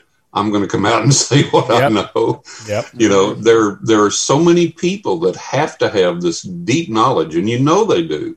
And I don't know if they're afraid of losing their financial footing, or if they're afraid of being snuffed out, or they're I don't know what their situation is. Well, I'm I'm ahead. I'm hoping I'm hoping that this not only this report, but that you know, and like we've talked about this before, John. You know, between us three and, and just you know other guesses, never in my lifetime would I think that a major news show such as 60 Minutes would focus on UFOs. Like this is something that's unprecedented. You don't you don't see this. So we're Yeah. hoping that as you as people are coming forward and these pilots are coming forward and now they're at a poor point they, you know they're not afraid to lose their jobs they're not afraid Right. of getting Right. blacklisted hopefully that opens the door a bit and and we see this influx and and that's what we're Hopefully it what we're hoping. does, and, and more people will come forward and come out. Uh, I hope the uh, one thing that may have, and I, I think we discussed this the last time I was on about the uh, when I was at the Roswell UFO Museum. Did we discuss that? I think so Refresh us. yeah Well, yeah. The um, one of the reasons that that people may not uh, be forthcoming still is that uh, there was a um, a uh, an event called Alien Encounter '98 back in 1998, uh, which was held in Roswell, and I went to give psychic readings there. And Stanton Friedman was there lecturing. I got to see him, which was really a highlight of the thing. And one morning before everything started, I said, you know, I've got to see the Roswell UFO Museum while I'm here. What would be the point of coming if I don't go to that? So I go downtown. I'm standing on the sidewalk waiting for it to open. It's not open yet. And I'm trying to look through the windows and I'm standing there. And uh, this lady walks down the sidewalk. And there's not much foot traffic. And this lady walks down. And out of nowhere, we say hi. And she just stops and starts talking to me. And uh, she said, uh, Are you from Roswell? And I said, No. I said, I was actually born in New Mexico, but uh, I said, I've never lived in New Mexico, and this is my first time in Roswell. She goes, Oh, okay. She said, Well, what do you do? I said, Well, I'm a professional psychic, and I'm here at Alien Encounter 98. And she goes, Oh, well, you'll you'll understand then and appreciate what I'm going to tell you. And I said, hmm. okay, so I'm ready for one of the, you know, here's the aliens in the pastel with the belly buttons and all this. and right right The women with four breasts. And I'm like, oh my God. So I'm like, yeah, I'm like, okay. And so she says, when my brother and I were kids, we were playing outside and we saw the UFO fly over and we could tell it was in distress and we saw it go over and crash in the distance. And she said, and I was just like, man, my eyes were bugged out and I, my mouth was agape. I was like, holy cow. And uh, she said, we knew it wasn't a plane. We knew it wasn't a helicopter. We knew it wasn't a balloon. We knew that it was a UFO. We saw it. We saw that it was in distress. You could tell from the way it flew, the way it maneuvered, it was in distress. And then we saw the crash over in the distance. We saw the, the evidence of the crash. And I was just gobsmacked. I was like, my God. I, said, I was telling the other side, I was like, guys, thank you for setting this up. This is one of the greatest things I've ever experienced, right? And yeah. uh, I told her, I said, my God, I said, what a fantastic story. And I said, you know, I said, why don't more people like you that were here and that saw that, why don't you come forward? You know, there's there's this dearth of reliable witnesses. And she said, well, let me tell you about that. She said, uh, when that occurred, she said, for a long time afterward, there were people that we presumed were military, maybe police, some people we didn't know who they were and they would come and knock on your door and tell you uh, you didn't see this and if you talk to anyone about this or if you go to the press or if you make mention of this you and your family's bones are going to be found out in the desert and i was like damn and lest you think that she's some kind of a crackpot if you go back through the roswell uf reports and talk to these people there's a lot of people that make that same statement yeah i've heard and that. so um, so I told her, I said, wow. I said, well, you know, that, that I understand. And, and she said, and if there were people that were like, you know, well, I'm not afraid of the government. I'm not afraid of the military. I'm not afraid of anybody, but your family, you know, you, you don't want any harm to come to your family. Yeah. That's so how, that's how as they we were you. talking about that, she turned her head left and right several times real quick up and down the street, looking up and down the street. And all these years later said, I've said too much. I've got to go. Nice to meet you. Bye and walked off down the street real fast. So that fear was still there all these years later. And, um, you know, I think that we have to, I'm not calling for insurrection or overthrow the government or let's fight the military or whatever. I'm not saying that, but I think we have to be more brave. And I have to think we have to be less afraid of confrontation. And I think that we have to realize we have strength in numbers if we'll come together and, you know, demand this but we have gotten so complacent and we have gotten so conciliatory and so accepting of whatever we're spoon fed. And we have to stop that. We have to That's- get together and yeah. really band together and say, hey, look, you're not controlling my life. You're not calling the shots. You've got information I need to know and I have a right to know. Let's get this out there and let's get this done. Agreed. Yeah, I think uh, I think 2017 was a really pivotal year with that New York Times article coming out and really Yeah. bringing that awareness uh, to the mainstream. To Exactly. you know, it's not such a niche, you know, topic anymore. Yeah. Um, it's it's being brought out in a very professional. Well, with that, Lou Reality. Elizondo, 60 Minutes, uh, the disclosure report now, we're out of the tinfoil hat genre into mainstream now. Absolutely. So at least we've accomplished that, you know. and I think as as this progresses, there are going to be millions more voices being like, "No, what in the hell is going on?" Yeah. you have Exactly. to tell this. We need Exactly. to, you know, we demand, we demand this Yeah. information. You work for us. We for demand us. this information, yeah. You work for us. We voted you Exactly. in. Exactly. Like, this is a democracy. You yeah, we're, we're us. not slaves, you know. Yeah. They don't own us. We're not slaves. You literally and, hold a uh, public and I think office, we and have- we want to know. yeah, I think we have to make those demands. And, uh, you know, I think that um, one thing that disturbs me right now and may stand in the way of this, there are so many people that are willing to accept anything at face value that government tells them or that quote unquote science sends their way. And one good example of that, if you want to open up a big can of worms here, is COVID. And, you know, since the inception of this thing, now come down on this, whichever side you want to, that's fine. But nobody can deny that since the inception of this thing, we've been told 80 different things from day to day. you know? Uh, You got to sanitize every surface in, the, in your household and on the planet and everything else. And then later, no, it's not transmitted that way. And then later, no, you don't have to worry about sanitizing at all. You got to wash your hands every time you turn around. And then, well, no, that really doesn't help too much. Initially, masks didn't do a damn bit of good. Now they're great. No, now you got to wear three. Then you got the vaccination, which is not FDA approved still. And you got to have the vaccination. That's not enough. You got the vaccination, you got to put the mask back on. Now that's not enough. We got a booster coming. You got to take the second shot. Now we got a third one coming. And now it's not FDA approved still. And we got all these hideous side effects, and we're starting to attach these warnings to it, and yada, yada, yada, yada. And people are running around in this blind panic.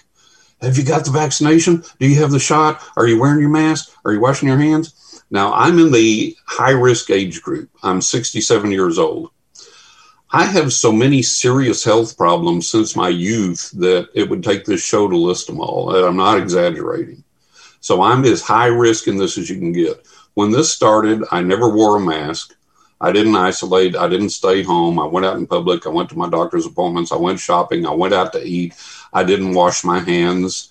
Um, I didn't do any of these things. And I've not been sick, not had a problem. And a lot of the people that I know, interestingly enough, you know, I'm a biker since the age of 15. Interestingly enough, a lot of us in the biker community have been like, screw this crap. I ain't doing this ignorant stuff. And they've gone to the rallies, they've gone to this, they've gone to the restaurants, they've gone to the gatherings, the weekend rides, and nobody's gotten sick. Nobody's had a problem. And nobody's masked, nobody's washed, nobody's isolated. So, are there people out there that are getting something? Yes people are out there getting something all the time. And uh, there's a lot of things I think that have been misdiagnosed as COVID that weren't. Uh, I think that uh, we have to use common sense in what we're looking at because we have destroyed our economy by shutting down for COVID, which by nearly everyone's admission is a 99% survivable virus. Okay. Um, go to the CDC website, and there's another website which I can't recall right off the top of my head, but it's an official tuberculosis website. Go to those websites, and you know what has consistently killed over a million Americans worldwide. I think the latest count was something like 1.4 million people dead every year, every single year, and is highly contagious. Tuberculosis still. That's the number one big killer we've got worldwide. Every year, over a million people worldwide, 1.4 million people, including in America, and it's highly contagious. We've never masked. We've never shut down and said, oh, we got to stay inside till we find something for tuberculosis. And oh, no, no, no. We've never done that. So why for COVID? We've never shut down the economy. We've never quarantined for all of these other multiple contagious, highly contagious diseases that come along. When we had all these flus come in, we didn't quarantine. We didn't shut down for them. We didn't mask. We didn't say, oh, we got to wash hands. We got to do this. We got to do that. We didn't do that. So why now? The only thing that makes any sense is some political motivation to me. And I don't know, man. Honestly, and, like I kind of disagree with that. Like, okay, uh, I've only ever been tested for COVID when I was in jail. Um, or sorry, not COVID for uh, tuberculosis. I was going to say, when did this happen? uh, like, so uh, not to say that it's not like a very contagious and dangerous disease. It definitely is, but like, you only get tested for that when you're in a very concentrated population against your will. Um, or if you're going into surgery, basically. You know right. what I mean? Like those, that's kind of a false equivalency. Um, well, I don't know. You know, I mean, look at look at the fact that it's out there and kills 1.4 million people a year, and we don't worry about it. We don't mask. We I don't mean, is that globally? Is that in the United States? That's globally, but it includes the United States. There are many death cases in the United States as well. Well, I just, you know, it, the reality is, I, I think, yeah, th- this thing has struck us hard no matter which, like you said, John, earlier, you know, whichever side you land on. You know, it, it was, it, it, never should have been politicized, but for some reason it was. Yeah. That, I think, was the catalyst for a lot of where we're at as far as being divisive. Really, now, the, you know. the big thing here for me, above everything else, is that censorship has been rampant with this thing because there are credible, vetted, verified medical doctors worldwide by the thousands that are saying this is bullshit. There is the former chief scientist for Pfizer, and I can send you the link to his interview that says bullshit. You hmm. don't need a vaccine for this. You don't need this for that. You don't need this. This is the former chief scientist for Pfizer that's saying this in an interview. I can send you the link. Yeah, There are multiple. Hmm? Go ahead. Oh, I said, yeah, please do. I want to check that I out. will. I will. Yeah. Yeah. I'll send you that. Interesting. There are multiple. I saw a consortium of 5,000 medical doctors. 5,000 that came together and said, nah, bullshit. But those voices are totally, absolutely, completely silenced. If you mention it on YouTube, the video is taken down. If you mention it in the news, it's censored and taken out. And that's that's demonstrated over and over and over again. Any opposing voice has been totally, completely censored. And I was on a podcast where I talked about this. They censored it out of the podcast, and somebody caught it that listened to the podcast and said, "Damn it! I wish they'd left that in. I wanted to hear what you said about that." you know, so the the problem is that however you come down on it, whether you believe it's a big deal or not, we have lost the ability to hear the opposing view. And for every viewpoint, there should be an opposing view. And we've totally, completely lost that. And if you have a, a consortium, and I saw this online, I can send you the link. I'll have to look it up, but I can send you the link. When 5,000 plus medical doctors say, bullshit, you, you got to listen to that. that's You got to take it into Yeah. account. You got to at least put it into the equation. Yeah. And when the former scientist for Pfizer comes out and says, bullshit, you got to at least put that into the equation. And nobody's doing that. Everybody's like, oh, oh, oh, run and run, flee, you're going to die. And that's Yeah. all we hear. You know? I pretty much just took, I would, whatever the CDC said, I wasn't going to listen to a politician on either side of the aisle. Right. If the CDC came out and says this is what you got to do, I'm like, all right, that's what I got to do. That's what we did. Um, You know. that's Yeah, but the did. CDC has gone back and forth on this thing and flip flop back and forth forever. Yeah. They- yeah, they- they- and part they- of me yeah. wonders if that's just because you know they didn't quite know what this is, and it's like uh, you know playing it safe at first. And I mean, hey, don't like don't get me wrong. Last year sucked, and it was Mhm. it was I did not ha- enjoy myself whatsoever. Right. Um, but yeah, no, it is it is I- a yeah. polarizing topic, and it is important that we do you know listen to other points of view that might not be your own. exactly. Um, because well, you especially know, when they come from than credible sources, when they come from medical doctors, when they come from scientists. Yeah, that's that's who a- we should be taking our opinions. we have to take into consideration exactly and then you balance it out and you say okay based upon what i've heard from both sides this is what i'm going to do Mhm. Yeah, You know? exactly. Yeah, for sure. Well, Yep. you know, aside from that, I mean, yeah, you know, it, it it's let's just agree that um, it's been a fucked up year, going on almost two. and I, you know. I mean, I feel like we're we're you know we're trying to come out of the thick of these things, and and I don't know about any of us on this call, but you know, if it wasn't for the weird, I I, I don't think I would have survived. Uh, Thank God Yeah. for the you know the odd shit to keep me entertained exactly and exactly you know, you know to make it the uh, the other side has the capability to help us and to watch over us Mm-hmm. but you know we can lose contact with that real easily real easy. And we've agreed. lost contact with the earth. We've lost contact with nature spirits. We've lost contact with the other side. We've lost respect for the other side. And we don't listen anymore. We're constantly plugged in. We're constantly on our phones. We got the earbuds in. We got the playlist going. We're on the tv we're talking to somebody. We never sit down and get quiet and listen. And Well, I- what I agree with that. yeah, 100%. I, I do too, and I, and I think it's one of those things where you can agree to disagree. I got some really good friends that, um, you know, vote and support things that I wouldn't. But you know what? At the end of the day, Right. we'll have our say. He has his say. Let's go have a beer afterwards. And and I wish more There people would do that. And it's it's a yeah, shame. that's that's what we need to do, and and people need to realize, like you say, it is a polarizing issue, Mm. but you can come down on one side or the other, or neither, or both, or whatever, Mm-hmm. and and still remain friends, still respect each other. But in that process, be willing to hear the opposing view, and that's what's been silenced in this whole thing is the opposing Right. view. That's right. Yeah. Except for my wife, we're getting a divorce because I don't believe that we need another dog. I'm- this is bullshit.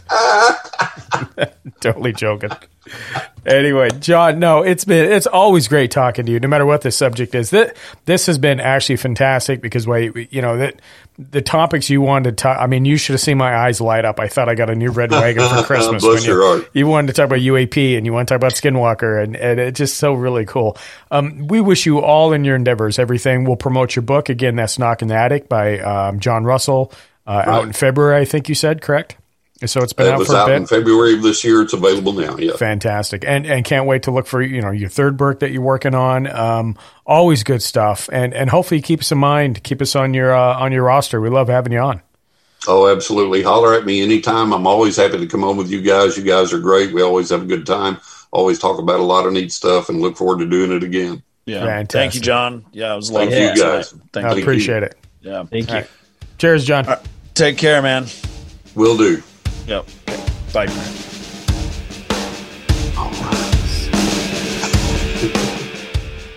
Anyway, yeah, um, I love John.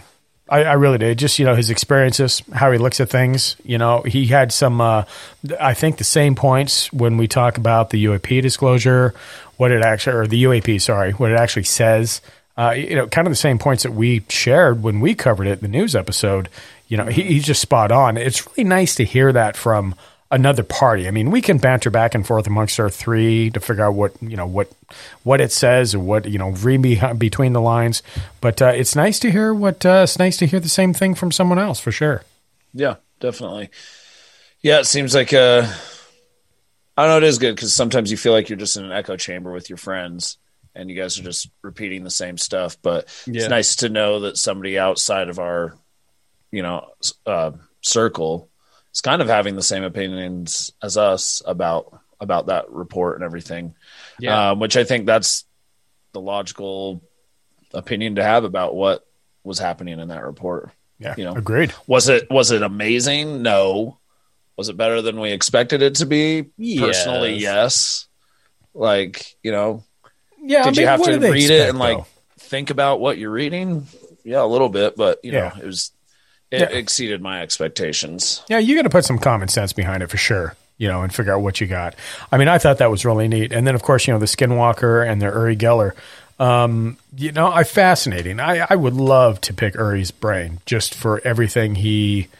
You know, again, like I said in the interview, I just I, the guy bent spoons, and then when we started getting into remote viewing and some of these other things, and found out that he was part of these programs and he was an integral part of these programs, um, just yeah, just amazing. Yeah. Yeah. Um, yeah, I mean, he's always a fun guy to talk to. Like, either way. I forgot to ask him how I forgot to ask him how Melissa was. So John, if you listen to this, I hope Melissa's treating you right. For sure. Yeah, I, I was going to say, yeah, the motorcycle, right? If- For those of you who don't uh, Oh yeah. don't remember, yeah, The yeah, Honda thirteen hundred C something or other. yeah. Is that what it was? uh, That's something all. like five times the circumference of the planet of the Earth. Good memory. Mileage on that Yeah. motorcycle. Yeah, he actually emailed back and told us exactly how, how much he's traveled after that first interview. So yeah, all good stuff. You know, like I said, he's always a joy to have on. Um, I think the Skinwalker talk is phenomenal. Uh, he's right, and you know, boys, I'll be honest with you. I so we cut the cord on my side. I think season two's on Hulu. I think somebody told me. Is that right? Do you guys know? I don't, I don't know, man. I've I've been watching it. I know the show is on Hulu, but I have been just watching it on the History Channel app, which it's Uh, a terrible app. Oh, okay. Yeah, well, yeah. I mean, get at me and we can swap some passwords and logins and whatnot. Mm, Yeah, absolutely. you got to watch it. This, if anybody has not watched the second season of Secrets of Skinwalker on History Channel, do it. It's amazing. Yes. They, as this season has progressed, it's been nothing short of mind blowing. It's so amazing. That's I'm so crazy. grateful that Brandon Crazy. Has allowed them to do a TV show about this. And I mean, I know that science only kind of leads you to more questions, but it is cool to see that these things are being documented and there is data being collected. And yeah, that may lead to more questions. We may never know exactly what it is, but the fact that we do know that there is some type of phenomena happening Mhm. and that it's proven, Wow. that in itself is incredible. Yeah, yeah. I think I caught the first two. I think that's the only thing, and and just uh, well, it was on the hotel room. I caught one. Like when I first flew into Salt Lake, I was able to Oh, catch man. it. So, yeah, yeah, definitely got to catch up. The last two have been fucking wild. The last two have Like, been- just been like, oh, it's the last two have been the greatest things I've ever seen in my life. Yeah, like definitely something that I, I can't think of any other way to describe it as a craft, like doing some fucking crazy aeronautical maneuvers um, that they caught on camera. And it's always when they start fucking with shit. It shows Yeah. I, yeah, I've I was wanting to mention this while we were talking about it, but it's crazy that they've kind of figured out how to interact with the phenomenon. Oh, really? Oh, Yeah. neat. So Okay, I don't want to spoil okay. anything. Okay, yeah, yeah, Um, yeah. just Let's yeah, let's not watch the show and Sure. to our listeners. I'm sorry that we haven't been doing our weekly updates with with the uh, episode, Yeah. but we we will do a season recap. And uh, life's just been weird. Yeah, for us. sure. And I think I'll catch up where I can catch up. I think a season recap at least is in order. We can get the strange recap for nephews. sure is Yep. in order we can get the strange is the nephews best- involved, this- and um, Yeah. This is the best didn't forget about paranormal show ever created, in Yeah. my opinion. This is hands down the most important, best paranormal show in Man. existence that's ever existed. I'm yeah, pumped. I've thought about just showing up at the at the gate there and just being like, "You're I'm I work here now." yeah. Yeah. Can you sign my I'm my just boob? Sign up, here. go to the gate and be like, Tom, Tom, hey, it's me. it's me. Remember us? You know, I'm that weird fucker you talked to a couple times on the podcast.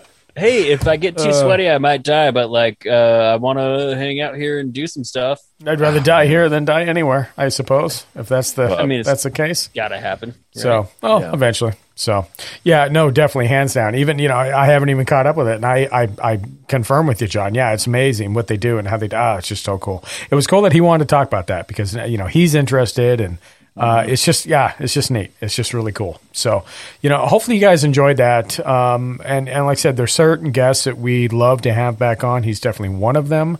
Uh, again, we have some repeat guests that are going to come on in the future here, which. Uh, we got things lined up, and then some of our own original that we have lined up. So I don't know. Season five is looking pretty good. Um, awesome. That's all I got to say about that. Does anybody have anything else as far as socials or anything? And then I can go into just how to get a hold of us if you need to. Uh, we're on them, ish. We I- it's have, awful. Uh, we're at uh, Strange Uncles Podcast on Instagram and uh, Facebook. We're at Strange Uncles on Twitter. We have a YouTube channel. There might be something coming someday. A couple new subscriptions, by the way, which yeah, not drop in the sand, but it's cool. They're there for sure. Uh, and then if you have anything like if you have a topic you want us to cover, or you have comments or suggestions about, you know, maybe we're not asking the right questions to the right guests, uh, by all means, you know, you can write us at strangeuncles at gmail.com. You can call us at 801 252 69 Booyah! 45. Let us know. And hopefully, you got a creepy tale to tell. Uh, if it goes longer than three minutes, call back. We'll splice that together. Um, you know, we're trying to get a little little catalog of some call in so we, we actually can make a show about it um, and go from there because we always love hearing other people's encounters because there's, you know, especially nowadays, you know, take for example UAP. You know, people are coming out; they're starting to talk about it. It's not a it's not a forbidden taboo thing anymore. So, you know, if you have something that you know maybe something happened in your family or something you experienced, uh, or just curious about something weird, I you know by all means we'll we'll research it, you know, and we'll we'll throw it out there to the ether for sure. So, um, do you guys got anything else on your side? No, No, no. Uh, I'm ready to go pet my puppy. Oh, I know. Mine's wandering around outside his little floppy ears. He's so cute. That son of a bitch. Anyway, Adorable. yeah, it's not. It's just funny watching the older dogs not have nothing to do with them. It, it'll get better, but right now Yeah, it's look- just like, Hey, you're you're stealing all the attention, you motherfucker. oh my god. So one quick story before we let our pu- if if we can tell another puppy tale. So So I mean, you know, if you're if you're not into puppies, a fuck you, yeah, and Oh, b yeah. uh, just go ahead and turn on turn it off now. Yep. Also, it's our podcast, so we'll do whatever the We'll hell talk we want. about Yeah, whatever we, wanna want to talk about. Dogs, talk about dogs. Our Yep. parents aren't here. We can do whatever we want. Naked mud wrestling. We'll talk about that if we need to. But we Yep, were well, um, that's up next for you know next episode. the Strange Uncles After Dark. So you guys know Ellie. So Ellie is a little black and tan Dachshund that I have, and, and she is she's got a heart of gold, but she gets butt hurt so easy. So I'm in the bedroom, and but, you know we're trying to pay attention to the dogs and not as much the puppy, but the puppy's trying to like get on my lap. So I pick up I pick up Spock, and I'm I'm I'm petting him. I'm like, oh, what's going on? And I look up, and over the hallway and down the living room, here's Ellie, and she's got her head like around the doorway, and she's watching. And the minute I look, I'm going to go, Ellie. She disappeared. Hid in her cage. Wouldn't come out. Wouldn't come to me. Wouldn't have nothing to do with me. Like just butt hurt to to be all butt hurt. Just it's amazing how they react. Too funny, but anyway, family's family. It's one of those things. You, you know what, Ellie? He's cute. Just give him a hug. Yeah, just let him go. Let it go. So anyway, that's uh, that's our show. Hope you guys enjoyed it, and uh, stand by for next week. And then also we have got to schedule strangers around the table. We did have a couple comments back for some times and slots, and we can talk about that off air. But uh, you know, stand by for that Patreons. And if we have nothing else, John Russell, thank you for coming on. Close the gates.